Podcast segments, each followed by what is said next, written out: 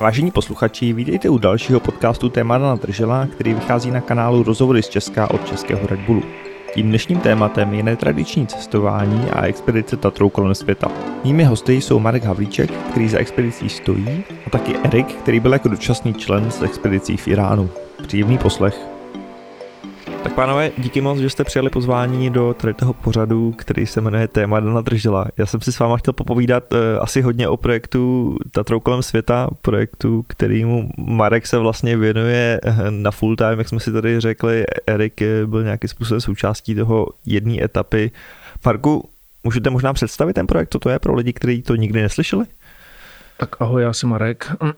Tatra kolem světa je projekt, který navazuje na mm, expedici, která se konala v roce 1987 až 1990.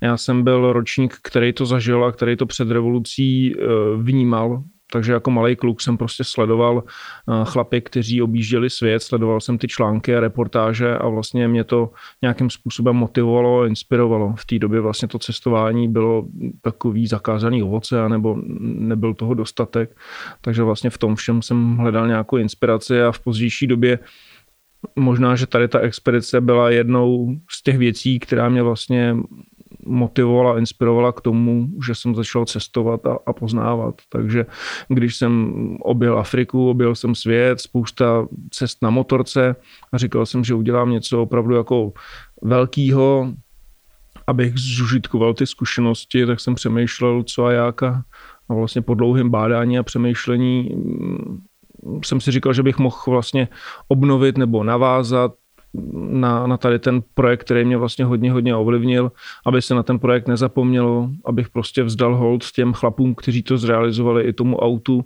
a vlastně podobným stylem zrealizoval uh, tu expedici. Tenkrát to financoval vlastně stát, takže jsem věděl, že Věděl jsem, kolik stojí peněz cesta kolem Afriky, kolik stojí cesta kolem světa a dokázal jsem prostě spočítat si v celku konkrétně, kolik stojí připravit velký auto, kolik budou náklady na cestu kolem světa, takže jsem věděl, že to bude obrovský balík peněz, který prostě už jako ze svý kapsy nedám, protože všechny ty cesty jsem si předcha- předtím platil sám. Takže jsem se vymýšlel vlastně princip, jak to, jak to ufinancovat. A, takže se začali oslovat partneři, sponzoři, a vymysleli jsme koncept, že těm lidem můžeme zprostředkovat vlastně tu expedici, že s náma můžou třeba týden, 14 dní nebo tři týdny nebo dva měsíce jet a částečně se vlastně podílet na těch eh, nákladech, aby se to celé mohlo vlastně zhmotnit, ten, ten projekt a oni mohli být součástí vlastně té eh, expedice a zažít si prostě to, co my tam eh, děláme, vytváříme a to, co se na té expedici vlastně zažívá každý, každý den. No. Takže to byl takový ten základní koncept a potom byly dva roky, dva roky práce nebo rok a půl práce. 22.2.2020 2020 ve dvě hodiny a ve dvě minuty jsme z Prahy vyjeli um, směr východ a pak už možná diváci vědí nebo posluchači, že Začal covid, takže se to začalo nějakým způsobem housnout a vlastně v březnu jsme začali ten itinerář i všechno, všechno měnit. A k tomu se možná dostaneme, abych nepovídal. Hmm. Eriku, kdy vy jste se vůbec o této expedici dozvěděl, nebo kdy vás napadlo, že byste se k tomu nějakým způsobem připojil? A možná proč mě zajímá? Je to takový jako netradiční nápad eh, rozhodnout se, možná zmíním, že jste vlastně dva měsíce byl v Iránu v té expedici. Já si úplně přesně nepamatuju, kde, kde jsem to viděl prvně, ale samozřejmě někde na internetu. Mám pocit v listopadu 2019 jsem o to někde zakopnul a nějak to zapadlo, pak se pak mě to zase, zase se někde připomnělo, takže jsem se podíval na webovky a trošku víc jsem se eh, o to začal zajímat, protože mě tam právě oslovila ta možnost té účasti protože já jsem jako, jako kluk jsem samozřejmě tu prv, první expedici taky znal a, a věděl jsem o ní a líbilo se mi to, jako takhle to cestování mě baví taky, takže jako cestuju, cestuju dlouhý roky všude možně po světě, byť eh, samozřejmě v ne takové míře jako Marek, No ale tady mě právě oslovila ta možnost eh, se zúčastnit takovýhle záležitosti, takovýhle expedice a vybrat si prostě nějaký ty, nějaký ty místa, nějaký ty země, které prostě mě zajímají víc, projet je tím trošku jiným způsobem než, než klasický turistický cestování. Hmm, to mě možná zajímalo, v čem je to jiný, nebo v čem byly možná jiný ty představy předtím eh, s tou realitou. Jo? Jako, vidí vůbec člověk v rámci expedice z té Tatrovky, eh, jako berete to jako takovýto cestování? Asi to není takový to chození po restauracích a ochutnávání místních pochudin. No tak občas se taky i vyskytne takováhle záležitost, ale ano, není to úplně to hlavní, to, to o čem by ta expedice měla být, takovýhle klasický turistický zážitky, to, to není úplně ono. Je pravda, že asi pro řadu lidí je to těžko představitelný, co taková expedice obnáší. Já si myslím, že jsem nebyl úplně nějak jako zaskočený nebo překvapený, že, že bych jako mm, nečekal nebo nevěděl, do čeho jdu ale je pravda, že prostě dějou se nečekané věci. Letos to byl hlavně ten covid, který nám zabránil v cestování v plné míře, čili z toho plánu, který letos měl být, vlastně se projel jenom zlomek, byť zase ty země jako Turecko a Irán se projeli výrazně intenzivněji, než kdyby covid nebyl a zase to má ty benefity, kde na spoustě míst prostě bychom byli v davu turistů a podobně, nebo bychom se na ně těžko dostávali, protože právě by to bylo někde složitý, zatímco takhle jsme na spoustě těch míst byli v podstatě úplně sami. Mě na tom cestování vždycky nejvíc eh, lákalo, když jsem vyrazil na svou první cestu někde 2003 eh, kolem vlastně Zélandu a potom kolem Austrálie, tak jsem měl ten průvodce a všechno jsem si očkrtával, vzal jsem si těch prostě 20 highlightů a potom jsem tam očkrtával, přijel jsem, viděl jsem, udělal jsem fotku, očkrt a jel dál. A ke konci už jsem přicházel na to, že to prostě není, není jako ono, a za ty, za ty léta a ty kilometry cestování a ty země, co jsem naštívil, jsem věděl, že ty největší jako zážitky a to největší wow a ty atrakce a ty přínosy prostě pro mě jsou právě mimo ty atrakce. Jenom když prostě odbočím do nějaký malý vesničky nebo když se prostě zastavím někde, o čem ani průvodce nepíše, tak tam vidím let, kdy daleko hezčí kostelíček nebo nějakou památku a bez turistů a, a zažiju hlavně ten samotný e, život. Zažiju ty pravdiví lidi, protože to je jako když někomu bych chtěl ukázat Prahu, tak určitě jasně uvidí Karlův most a projde se po malé straně, ale to není prostě Praha. Tam jako uh, už je to jenom hrstka lidí, která tam opravdu jako žije a nemyslím si, že to zrcadlí tu naší kulturu, tu naší jako povahu takže když uh, za mnou sem lidi přijedou, tak jim ukážu prostě i Šumavu, hm, Krkonoše, i v obyčejní vesnice, někde na Českolipsku, na Kukuřínsku a tam se projdeme a tam si myslím, že je ta pravda, jaký jsou tady lidi, jak se tady máme, jak se tady jako žijeme a to samý vlastně vyhledávám i na těch cestách, že uh, samozřejmě do toho itineráře dám nějaký zajímavý místa, ale vidím, že pro nás, pro všechny je vždycky ta atrakce nebo ten zážitek prostě to náhodní zabučení a, a náhodný nalezení něčeho v Google mapách nebo v jiných mapách a řekneme, hele, tam jedeme, vypadá to jako dobře, nebo možná, že by tam něco mohlo být, takže to ta náhoda a ta chuť proskoumávat, ta tam vlastně pořád musí být, nemůže to být prostě nějak konzistentní v 9.20 kostel, v 10.40 snídaně a v 11.50 eh, přehrada a vyhlídka a, a pak jdeme dál. No. no se to stejně potom zbortí. Jaký třeba ten harmonogram teda je typicky? Je, existuje něco jako nějaký typický den na expedici? Ono se to hodně s tím, s tím vlastně covidem mm, změnilo. Byl sestavený itinerář, mm, kde vlastně jsme měli projet nějakou území, měli jsme vyzvednout v nějakém bodě A, třeba na začátku v Istanbulu, partu lidí, která se s náma měla svíst, měli s náma jet 12 nebo kolik dní, měli jsme dojet do Gruzie, byly tam nějaký body, které jsme měli vidět, mezi tím ta náhoda a po těch 12 dnech vlastně ta parta lidí měla zase eh, odletět domů, my jsme tam chvilku měli opravovat auto, něco nasáknout a měla přiletět další parta. A takhle to mělo jet až do Vladivostoku. A tak to bylo rozplánované. Nicméně první parta mm, odjela, někteří odjeli dřív, někteří tam nebyli 12 dní, ale třeba Tomáš tam byl 4 měsíce, Lukáš tam s náma byl 3 měsíce, protože nás vlastně nechtěli nechat jako ve, ve štychu a chtěli nám vlastně pomáhat, aby, aby se ta expedice vlastně ne, nezastavila, kdyby nás tam nechali, nechali samotný. Takže potom najednou eh, ten klasický itinerář a ten režim se měnil úplně jinak a my jsme vlastně chtěli přežít. Některé oblasti byly zavřené, takže my jsme hledali cesty prostě kudy kam projet, ale mezi tím jsme vlastně chtěli naštěvovat ty místa zajímavý a jet. Takže někdy jsme věděli, že máme prostě měsíc čas a máme proskoumat jenom nějakou malou oblast, takže jsme spali do desíti a pak jsme si někdy udělali snídaní, někde ne a někdy jsme prostě jeli a, a udělali jsme nějaký přejezdy a nějaký pevný prostě harmonogram a každý den, den se stávalo prostě skoro v sedm nebo v šest a, a opravdu každý den byl, byl jiný a hledali jsme vždycky nějaký kompromis mezi tou bandou. Něk, prostě někdy se chtělo ponocovat a chodilo se spát v dvě hodiny a potom se stávalo později. Vždycky prostě každá ta skupina, která tam je a bude, je jiná a je třeba k ní přistupovat aspoň částečně individuálně, aby se cítili lidi jako fajn. Demokracii mě zakázali, já jsem všem snažil se dávat víc demokracie a každý na mě říkal, že na ty lidi mám být víc tvrdé a víc bych tam měl vyžadovat disciplínu a nějaký jako řád a, a tady to se jako učím. No. Kolik těch lidí většinou bývá na té expedici? Tak, Nebo je to nějaký rozpětí? Kolik je limit?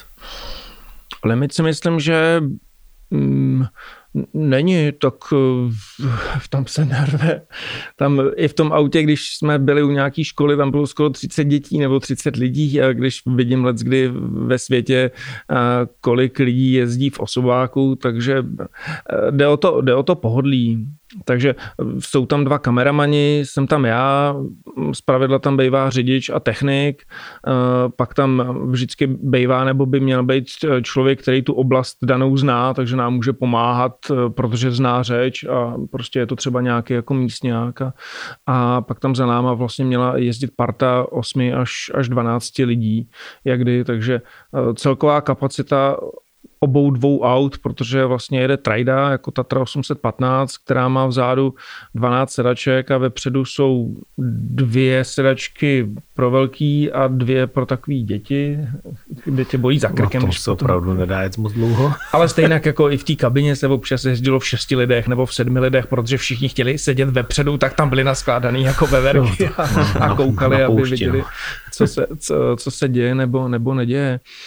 Já myslím, že ideální, ideální parta je prostě nějakých 12-14 lidí, kde se to prostě, mm, není to moc, není to jako málo a, a i ty eh, vlastně úkoly se dají rozdělit. Ono udělat snídaní, prostě uklidit tu snídaní, připravit to auto, nahoře jsou stany, spí se vlastně většinou na střeše a v těch stanech může spát 10, 10 lidí, aby vlastně všichni jako ty věci zabalili, uklidili ty stany to je takový proces na, na dvě hodiny a, a když se to všechno jako rozdělí, ty umeš nádobí, ty uklidíš stany, ty uklidíš spacáky, ty uděláš vajíčka, ty připravíš něco na, na to, tak eh, ta práce se potom líp rozdělí mezi tu partu a všechno jako odsype dřív. No. Hmm. Eriku, překvapilo vás něco na cestování v Tatře? Já si myslím, že já třeba si vůbec nedokážu představit, jak pohodlný nebo jaký způsob se v tom jede. Nikdy jsem Tatrou nejel. Hmm, nevím, jestli úplně překvapilo, protože jsem věděl, že je to vlastně starý auto, že jo, 815 není, není žádná moderná, ale ty sedačky, co jsou vzadu, bych řekl jako, že jsou relativně pohodlný, byť samozřejmě není to záležitost podobně jako v autobuse se člověk po, po pěti hodinách jízdy taky necítí zrovna pohodlně, i když má sedačku normálně měkkou a pohodlnou tak uh, líbí se mi sedačky vepředu v kabině, protože ty jsou vzduchově odpružený, takže, takže tam se dá dobře, i, i když se jede nějaká větší relí, dakarská uh, záležitost po terénu, drncácích, tak tam se jako houpe celkem příjemně, i když vzadu uh, to mají dost, dost těžší ale eh, jako, že by mě tam něco vyloženě překvapilo, to, to asi ne. Ono je to koncipovaný eh, dobře, že se tam dá vejít docela dost lidí. Je fakt, že já mám takový názor, že jako když je těch lidí míň, no tak je samozřejmě řada věcí pohodlnější, logisticky a organizačně je to jednodušší, takže mají všichni víc prostoru.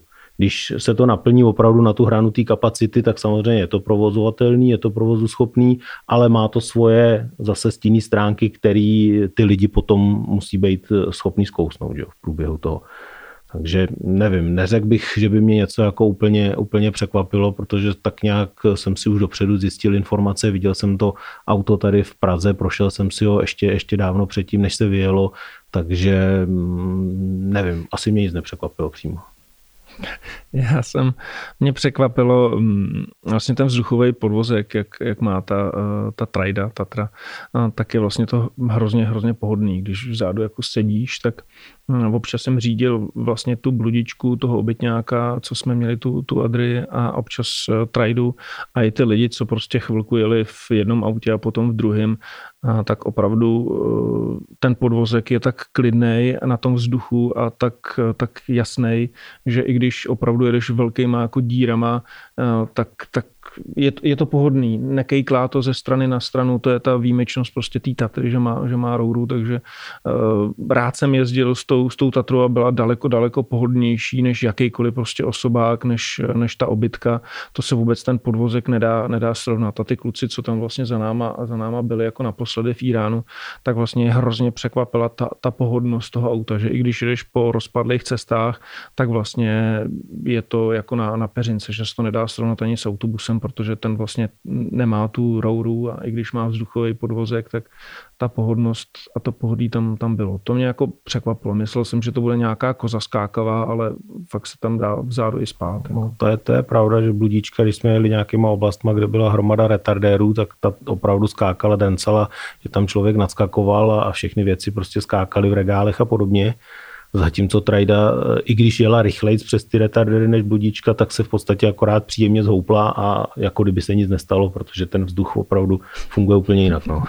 Vzadu jenom eh, máme takovou ředitelnu, kde vlastně jsou eh, ty střihači, kameramani a občas, když opravdu se něco dělalo a nestíhalo se, protože ona to není nepřetržitá dovolená, to je fakt spousta povinností a spousta práce, tak za jízdy tam Eva byla u nějakého stolku a střihala nějaký film a když jsem třeba rychle přijel nějaký ten hop, nějaký ten retarder, který je tady někde jako ve vesnicích a přijel jsem o 40 a 50, tak vyprávěla, jak se vznesla na tu sedačku i s notebookem, že byla půl metru, potom do, do, dosedla zpátky do, do, do, toho křesla i s tím notebookem, ale že to bylo tak ladný, že, že se to užívá.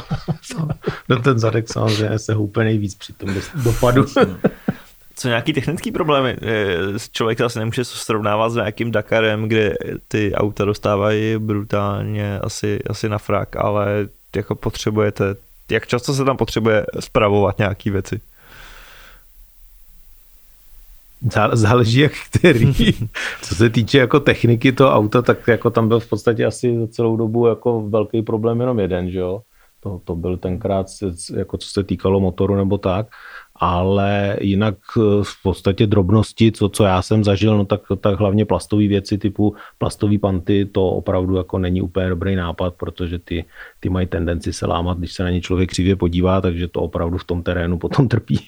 Takže takovéhle věci jako, jako drobnosti tohohle toho druhu, těch, těch se dá říct, jako bylo, bylo relativně dost, ale zásadních, já nevím, co v době, kdy jsem tam nebyl, ale co já vím, tak, tak asi byl jenom ten problém s tím motorem jeden.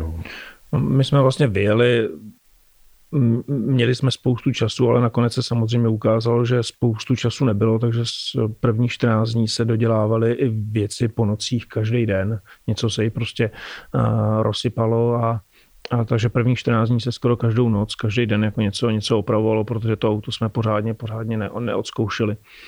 Ale pak vlastně od Istanbulu tam byla akorát nějaká závada. Uh, tam byla akorát vlastně závada s, s ventilama, že byly um, vlastně díra se v nich udělal, že byly podpálený, ale nikdo nevěděl vlastně čím to je. Opravilo se to už, už nic vlastně nebylo.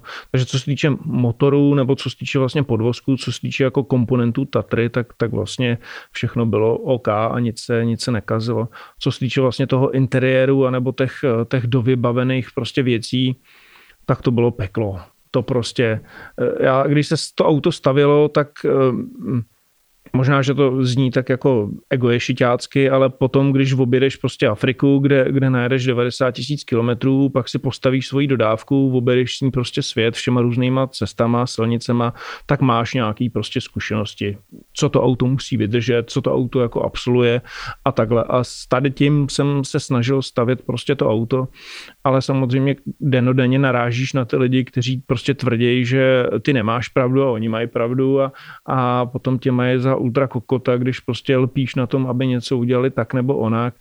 Takže spoustu věcí se udělalo jako pomím a, a prosadil jsem si to a spoustu věcí e, se pomím jako neudělalo a já jsem mohl říkat jako já jsem vám to říkal, no ale nicméně ty lidi tam nebyli, takže prostě to auto se vytopilo čtyřikrát, pětkrát jsme měli vytopený prostě auto, a jsou tam umělohmotný prostě panty, kterých se vyměnilo už asi 20 kusů nebo kolik, pořád se rozlítnou jako blbůzky, takže, ale to je s každým autem. Vždycky, když jsem na nějakou cestu odjížděl, tak to auto přijelo vlastně lepší, dokonalejší, na nějakou věc prostě nepřijdeš.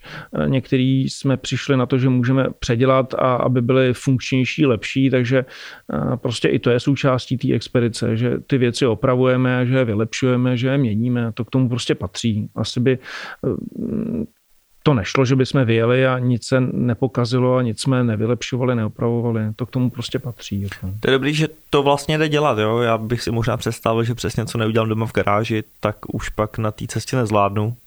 A, a, a budu doufat, že to auto teda dovezu zpátky do té garáže.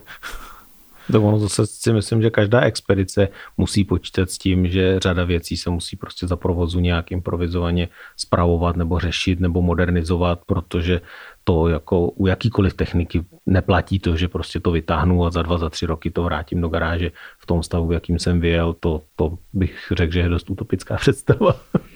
Včera jsem si akorát psal s nějakým klučinem, který říkal, že připravuje eh, patrola taky na nějakou expedici, tak jsme si vyměnili pár názorů. A já jsem mu říkal, že když jsem tenkrát objížděl eh, na cestu do té Afriky, měl jsem tam jet na pět měsíců, nakonec to bylo rok a půl, a tak jsem si to auto připravoval, takhle jsme to nějak fušovali, pak jsem přijel za nějakým fakt jako super odborníkem na offroady a tak se na to koukal, trhal si jako vlasy a říkal, Ježíši Maria, to, to je vrák, kam, že s tím chceš jet? Já říkám, do Afriky, on se začal hrozně smát a neděli si prdel. A říkám, no nedělám, hele, já bych s tím se bál jet jako do Brna, když s tím dojedeš prostě do Bulharska, tak to bude světový rekord, tohle je špatně, tohle je špatně, tohle předělej, to je prostě vrák. A já už jsem se na tu cestu půl roku pře, připravoval a prostě řekl jsem ne, jako jsem paličák a, a prostě to nějak musím, musím dát a vařili jsme asi desetkrát rám, protože se prostě to auto bylo totálně jako schnilý, ale, ale po motorové stránce prostě eh, vydrželo, i když jsem potom někde z Maroka nebo z Mauretánie už, už jel a mohl jsem zařadit jenom jedničku, trojku a pětku a, a žádná jiná rychlost tam prostě nešla, ale stejně se to prostě zvládlo a stejně se to dojelo a, a je to o tom jako rozhodnutí. Nikdy to auto nepřipravíš tak, aby bylo dokonalý a když si myslíš, že je dokonalý, stejně přijdeš na to, že si něco mohl jako přidělat jako jinak. Spíš jde o to jako rozhodnutí, ano, chci to udělat a, a člověk se prostě namotivuje a udělá ten první rozhodný jako krok, začne prostě opravdu něco jako vytvářet a dělat a jedno, jestli to auto je dokonalý, anebo ještě jako polotovar. Samozřejmě, že ti to prostě ulehčí věci, když to auto je dokonalý, ale znám lidi, kteří auto upravují už 5-10 let, kamarád, který si vlastně postavil obytnou Tatru a dělal jí skoro 4-5 let a, a už byla skoro dodělaná, tak pak se zabil na motorce. Já si myslím, že let, kdy prostě není dobrý jako čekat, prostě radši opravdu jako žít a vykročit do toho života. Hmm. V kontextu toho, co mi tady říkáte, mě napadá, že muselo být hrozně těžký tu expedici přerušit, nebo v jakém je to vlastně stavu, nebo když se vrátíte k tomu momentu, že muselo padnout rozhodnutí, ale svět není v tuhle chvíli úplně naladěný na tyhle typy expedicí a, a musíme to trošku pauznout. Ono, plán byl dojet eh, do 10. října eh, do Vladivostoku a z Vladivostoku eh, posílat auto do Jižní Ameriky což ta přeprava trvá asi dva, dva a půl měsíce, takže plán byl eh, zaletět si domů, udělat tady prostě ty, ty potřební věci a potom v lednu to auto vyzvednout v Jižní Americe a pokračovat zase dál až do Kolumbie, přepravit auto do Panamy, což taky trvá měsíc, dva, takže zase nějaký přerušení. Takže my jsme tady tu cestu v Iránu přerušili eh, vlastně 4. září ale podle toho původního plánu se měla přerušit až za měsíc, takže vlastně nebylo to nic takového jako neplánovaného. My jsme ty závazky vůči našim partnerům eh, splnili tři týdny zpátky odstartoval vlastně seriál na Primazum, který jsme vlastně natočili a za takových bojových podmínek vlastně vznikal a chtěli jsme vlastně lidem ukázat, eh, že to jde cestovat, i když ty podmínky jsou fakt hodně, hodně, hodně špatný a té propagaci a celému tomu projektu se věnovalo tolik úsilí a tolik prostředků a tolik eh, všeho, že kdyby my jsme to přerušili někdy, někdy v březnu na rok nebo na rok a půl, tak vlastně ten, ten projekt by umřel. Ty, ty pokuty, penále by jsme prostě by nás jako utopili, to, že by nás ty lidi zapomněli za rok, eh, to by nás prostě utopilo, to, že jsme všem říkali, že prostě když se spojí stracaři, tak dokážou cokoliv a, a že prostě cesta je cíl a takový ty hesla, který prostě jsem žil a pro mě jsou jako pravdivý, tak toho všeho bych se vzdal, kdybych prostě řekl, ale teďka tady něco je v televizních novinách špatného a vzdám to, aniž bych prostě došel do toho cíle nebo do toho momentu, že to dál nejde. A v tom Iránu byl prostě jako moment, kdy nám někdo slíbil, že nám prodlouží víza. V záloze byl člověk, který prostě nám slíbil, že nám aspoň prodlouží díky autům nějaký víza záloze byl ještě člověk, který nás měl dostat jako do Azerbajdžánu, ale na, nakonec prostě všechny tady ty varianty prostě se rozplynulo jak pára nad hrncem. Ještě k tomu člověk, který nám tam pomáhal s vízama, tak ho zavřeli, vyslýchali za to, že spolupracuje se špionama, že my jsme ty, ty jako špioni, protože přece v dnešní době nikdo nemůže jezdit prostě po, po státě, jinak, jinak je to určitě špion. Takže během jednoho dne, dvou dnů jsme vlastně skoro jako uprchli z toho Iránu tím, že jsme ty auta dovezli k, k moři a nechali jsme je v přístavu jenom s klíčkama, zaplatili jsme a, a ambasáda přislíbila, že nám pomůže ty auta dostat na loď a dopravě je do Ruska. Ty auta jsou teďka v Rusku a snažili jsme se, snažíme se dostat do Ruska, aby jsme ty auta aspoň vyzvedli z přístavu, kde se platí drahý parkovní a, a dali to do nějakého bezpečného, teplého garáže, dílny, kde by ty auta mohly přečkat na příští rok. Tam bychom se teda měli vrátit, snad se všechno jako uklidní a pokračovat. Hmm. Když to vezmete tak on Irán ještě z toho Vladivostoku docela daleko, ne? Da, dalo se to vůbec stihnout, nebo už jste počítali s tím, že hold eh, trošku budete přes plán? My jsme komunikovali s těma podporovatelama, kteří vlastně se stali členama toho našeho spolku, toho našeho projektu, kteří nás finančně vlastně podpořili a ty, co s náma měli letos jet a, a dohodli jsme se, že nejlepší bude ten itinerář, který se měl letos realizovat, že ho přesuneme vlastně na příští rok, takže příští rok pojedeme nějakou podobnou cestu, asi, asi ne do, do Iránu, tam už asi ne, ne, že by to, tam už, tam už ne, ale jinak pojedeme vlastně podobnou trasu až do toho Vladivostoku, takže ano, díky té letošní akci a tomu covidu se celá ta expedice, která měla trvat tři roky, tak se pravděpodobně prodlouží na čtyři roky. Jako. Mm-hmm. Vy jste, Marko, na začátku říkal, uh, kolik to stojí. Dokážete třeba říct jako rámcově, kolik vlastně tady ta sranda stojí? tak uh, celou tu kalkulaci na celý ten projekt, včetně postavení prostě auta, včetně těch všech jako věcí a propagace byla, a bylo skalkulovaný na nějakých 19 až 25 milionů. V tom úplně, úplně jako prvotním. Některé věci jsou prostě nevyčíslitelné, ale říkám, já jsem šel podle těch jako faktů, protože podobný itinerář jsem měl s přítelkyní s dodávkou, takže jsem věděl, na koho se obrátit, kolik stojí eh, přeprava z Vladivostoku do Jižní Ameriky. Pro dodávku to bylo 150 tisíc, pro takhle velký auto, to je 600 až 800 tisíc.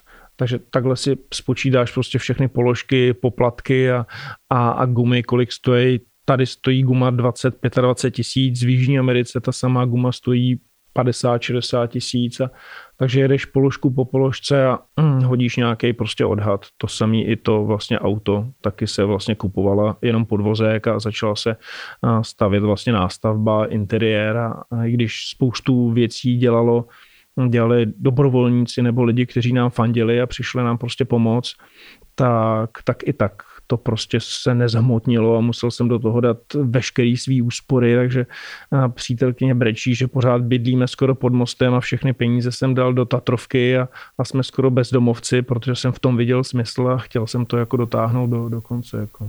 Hmm. Eriku, to mě možná napadá, mně přijde vlastně fascinující, že se sebrala ta skupina těch dobrovolníků, těch srdcařů, jak jsme se tady párkrát bavili, těch lidí, kteří to chtěli podpořit, eh, chtěli chtěli podpořit možná Markup sen, nebo nějak si způsobem si do toho provítli svůj sen. Jak se povedlo tady tu komunitu vybudovat? Nebo jí?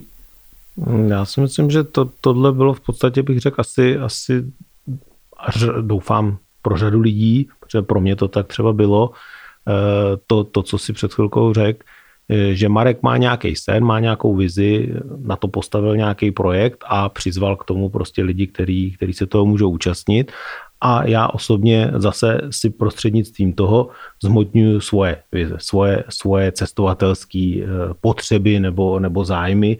Tím, že se právě můžu účastnit takovéhle expedice, tak, tak vlastně pro mě je v tom ten přínos v tom zažít to dobrodružství, zažít tu cestu, projet si ty země, kde jsem ještě nebyl, který chci vidět, který mě lákají a zároveň mě lákají tím jiným způsobem, než klasicky turisticky někam prostě přilítnout, týden 14 dní tam pobejt a, a zase se otočit a odlítnout.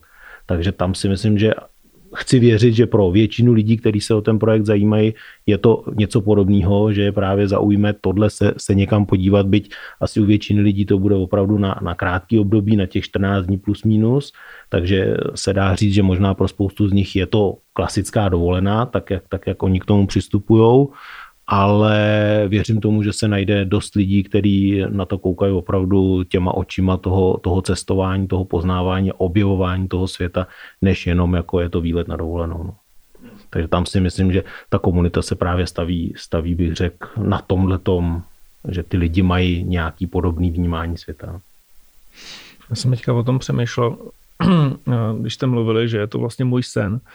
On to není můj sen, protože já jsem vlastně ten svět objel a vím, co mě tam jako čeká a je to podobný jako s knížkou. Já jsem napsal uh, nějaký příběh, když jsem se v roce 2014 uh, eh, začala válka vlastně na Ukrajině. Já jsem se vracel na motorce z Ruska, tak jsem říkal OK, tak jako něco tady se píše na internetu, tak já se tam jdu podívat. Podíval jsem se tam, zatkli mě tam, na dva dny to byl adrenalín. A pak jsem přijel, napsal jsem nějaký článek a ten článek eh, za 14 dní přečetlo 100 tisíc lidí. Napsal mě spoustu, spoustu lidí, když jsem popisoval, co, se tam, co jsem tam viděl, co se mně přihodilo. A pak eh, vlastně jsem jako říkal, že to nebylo nic jako neobvyklého, takže jsem napsal ještě jeden článek, kde jsem popsal prostě nějakou jinou pří, příhodu z Afriky nebo prostě z cestování a, a pak jsem přišel na to, že těch příhod mám spoustu a že skoro cítil jsem že moje povinnost se podělit s těma lidma o ty příhody, které v sobě mám, tak se napsala prostě knížka, která, která se prodala v celku rychle. A to samé je vlastně i s tou cestou, že těch zkušeností je tolik, že já jsem cítil nějakou svoji potřebu a nutnost se o tady ty zkušenosti e, podělit a udělat něco smysluplného, který, co nedělá radost jenom prostě mě a co neuspokojí jenom mě, ale řekl jsem, hele, mám tady nějaké jako zkušenosti a teďka je potřeba, povinnost je zužitkovat a udělat něco fakt jako dobrýho. Prezentovat Českou republiku jako před 30 lety ta původní expedice, ukázat prostě celému světu, že je tady nějaká Česká republika, že tady máme prostě nějaký uh, skvělý uh, strojírenství a skvělý jako auta. Uh, příležitost prostě těm lidem pomoct zažít tu expedici, aby viděli, co, co to je a aby to s náma mohli jako zažívat. Takže jsem jako cítil takovýhle jako nutkání, takže neřekl bych, že by to bylo jako scén, protože já jsem vlastně mm, mám svůj způsob cestování a vždycky se v tom kolektivu musíš eh, přizpůsobit, aby všichni byli jako spokojení. Takže kdybych si plnil sen, tak jedu prostě na motorce a nebo sám jedu prostě na půl roku, na rok na nějakou cestu a stojí mě to prostě čtvrtinu peněz, než to, co jsem do toho teďka jako investoval. Takže eh, neřekl bych, že je to mm, sen, ale spíš nějaký poslání a cítil jsem jako povinnost to prostě udělat. Tak bych to vyjádřil. Možná, že to jako hloupě krkolomnatě jako teďka povídám, ale tak. Jo, ne, ne, jako dáváme to samozřejmě smysl, že pokud si procestoval celý svět sám nebo s přídelkyní, takže najednou cestovat ve 12 lidech, v 15 lidech musí být jako spousta kompromisů, spousta, spousta věcí, kdy člověk by neřešil tu snídaní a nejradši by se sebral jel sám, ale musí řešit eh, co dalších 10 lidí a tak dále možná na odlehčenou, eh, je mi jasný, že vždycky vybírá takový ten jako nejlepší zážitek nebo něco je, je hloupost, ale napadne vás nějaký zážitek třeba z toho Iránu, eh, kdy jste se, já nevím, kdy to byl ten adrenalin, nebo jste se báli, nebo to naopak bylo tak absurdní, že se na to vlastně vzpomínáte?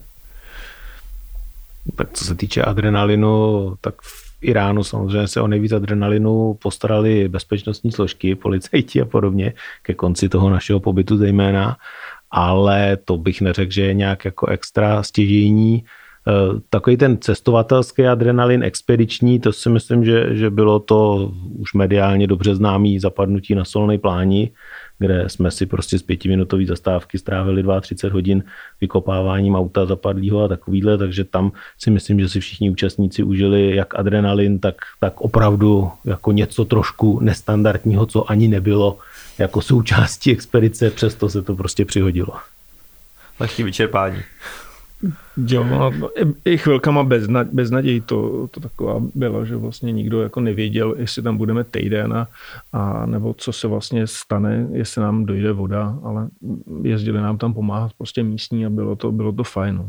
Já jsem se na to koukal z toho pohledu toho náčelníka, který viděl to, že to auto se tam prostě může zničit anebo mohlo se zabořit do, o metr víc do země a mohlo tam prostě někdo třeba jako umřít, protože když potom ležíš pod autem na, na hlíně, která je fakt jako měkká, pro, propadává se, tak stačí prostě někdy blbej pohyb, aby ti hever třeba spadnul a na druhé straně máš někoho pod autem a něco se stalo prostě špatného, takže eh, každá taková krizová situace mm, může i pitomně jako dopadnout. Tady to prostě dopadlo dobře a vlastně nebyli jsme nějak jako úplně, úplně v ohrožení. No. My vlastně do Iránu, když jsme přijeli, to tam ještě Erik nebyl, kam jsme se dostávali taky x měsíců, na hranicích jsme byli taky asi 16 mm, hodin a, a musel jsem tam uplácet. Pořád jsem každému říkal, že jsem objel celou Afriku bez jediného úplatku a každý, kdo v Africe byl, tak říkal, že tam prostě nechal spoustu peněz jako na uplacích a že musel uplácet každýho policajta a každýho na hranicích a já jsem si vždycky bouchal do prsu. Já jsem v Africe ani jeden úplatek, ani jeden dolar jsem nezaplatil a občas tam na mě mířili kalachem a já jsem řekl, ne, dám ti maximálně bonbon, ale dolar ne, protože tam to byla prostě už jako rutina. Tak tady jsem na hranicích prostě musel s Iránem uplácet a my, jak jsme byli v euforii a dostali jsme se tam vlastně na takový krásný plac, kde byl výhled jako na, na Ararat, a, tak e, ráno, i když jsme se o tom prostě bavili předtím, a tak ráno Michal, e, náš kameraman dronař, prostě vylítnul, vylítnul s dronem. E, prostě udělal, udělal botu, takže během několika, několika minut eh, tam přijeli policajti a, odvedli nás, takže nejdřív nějaký výslech prostě u obyčejné policie a potom nás vlastně odvedli do nějakého baráku neoznačkovaného, neoznačeného, takže bylo vidět, že to je nějaká tajná policie. Tam nás každýho dali prostě zvlášť do jiné místnosti a, a tam už jsme jako viděli, že, že ta sranda jako není, že, že prostě nevíme, jestli nás vyhostějí nebo nás tam nechají zavřený a byli jsme vlastně v těch místnostech místech. Nevzali nám ještě v tu chvilku mobil, takže jsme komunikovali tady ze zázemím, co tady máme holky, co nám pomáhají Ludská Kateřina a, k, a samozřejmě i s ambasádou. Ty nás uklidňovali tím, že podobný případ se stal asi před rokem nějakým Australanům a byli půl, půl roku ve vězení, než je dostali z toho jako vězení. Takže v, najednou seš tam sám prostě v té místnosti, mříže tam jako vidíš a nevíš, co se bude dít a vidíš, že tam prostě můžeš být i půl roku a, a mm, to, že přijdeš o dron, tak tě ani prostě nebude tolik jako mrzet, a, ale to, jestli tě vyhostějí, takže po dvou měsících snažení se dostat do Iránu, by nás během několika hodin v tom Iránu zase jako vyhostili, takže to byla taky taková hrozná jako křeč, jak to mohlo, mohlo dopadnout. No. Takže po dvou hodinách, asi třech hodinách čekání, když jsme každý byli na té samotce, tak uh, potom bylo nějaký kolečko, že si slyšel, že se otevřely nějaký dveře, že tam proběh nějaký výslech a, a takhle to vlastně skončilo po x hodinách a nakonec nás prostě pustili a, a všechno vlastně dopadlo, do, dopadlo dobře, no, ale to byl taky takový ten moment, kde si jako uvědomuješ, tak jestli tady ta expedice prostě skončí kvůli tomu, že prostě uh, nějaký píp píp vylítnul jako s dronem, tak to bude hrozná jako vostuda a byla to prostě hrozná jako chyba, no, naštěstí to dobře jako dopadlo a, a mm, jsem zaklepal teďka na dřevo, jako, ty. Ale že když cestuješ sám, tak víš, že jsi za každou odpovědnost nebo za každou chybu jsi zodpovědný ty a máš ty zkušenosti, takže přemýšlíš o každý té věci, ale najednou cestuješ prostě s bandou pěti, šesti nebo deseti lidí, kteří vlastně třeba nemají vůbec žádné jako zkušenosti a najednou udělají nějakou hloupost, která se jim zdá z jejich úhlu pohledu prostě jako super nápad, ale z toho pohledu toho zkušeného víš, že to může být absolutní jako fiasko a skončení. Takže ty tam musíš jako být pořád ve střehu a, a musíš tam být prostě jakoby pes, protože pak se s těma chlapama musíš jako dohadovat a mně se líbilo, že Jirka nebo někdo, kdo to říkal jako z týmu, říkal, hele, ty se občas jako chováš jako blbec, já prostě si musím kousnout do jazyku a mlčet, protože bych tě tam nej, jako nejradši poslal jako do prdele a nechám to v sobě jako bublat, ale pak jako za 10 hodin anebo druhý den jako vidím, hele, ale on měl vlastně pravdu, protože kdyby jsme to jako neudělali, tak by to byl totální jako průser, protože oni, někteří ty lidi ty zkušenosti prostě nemají a tím, že ty zkušenosti máš a nemáš ani prostor a možnost jim vysvětlit, proč se některé ty věci musí takhle dělat anebo jako nedělat, musí tam být prostě mezi, mezi těma lidma nějaký, nějaký respekt a, a, a nějaká správná jako komunikace, aby to, aby to fungovalo líp. I v tady tom se prostě zlepšujeme v té komunikaci. No.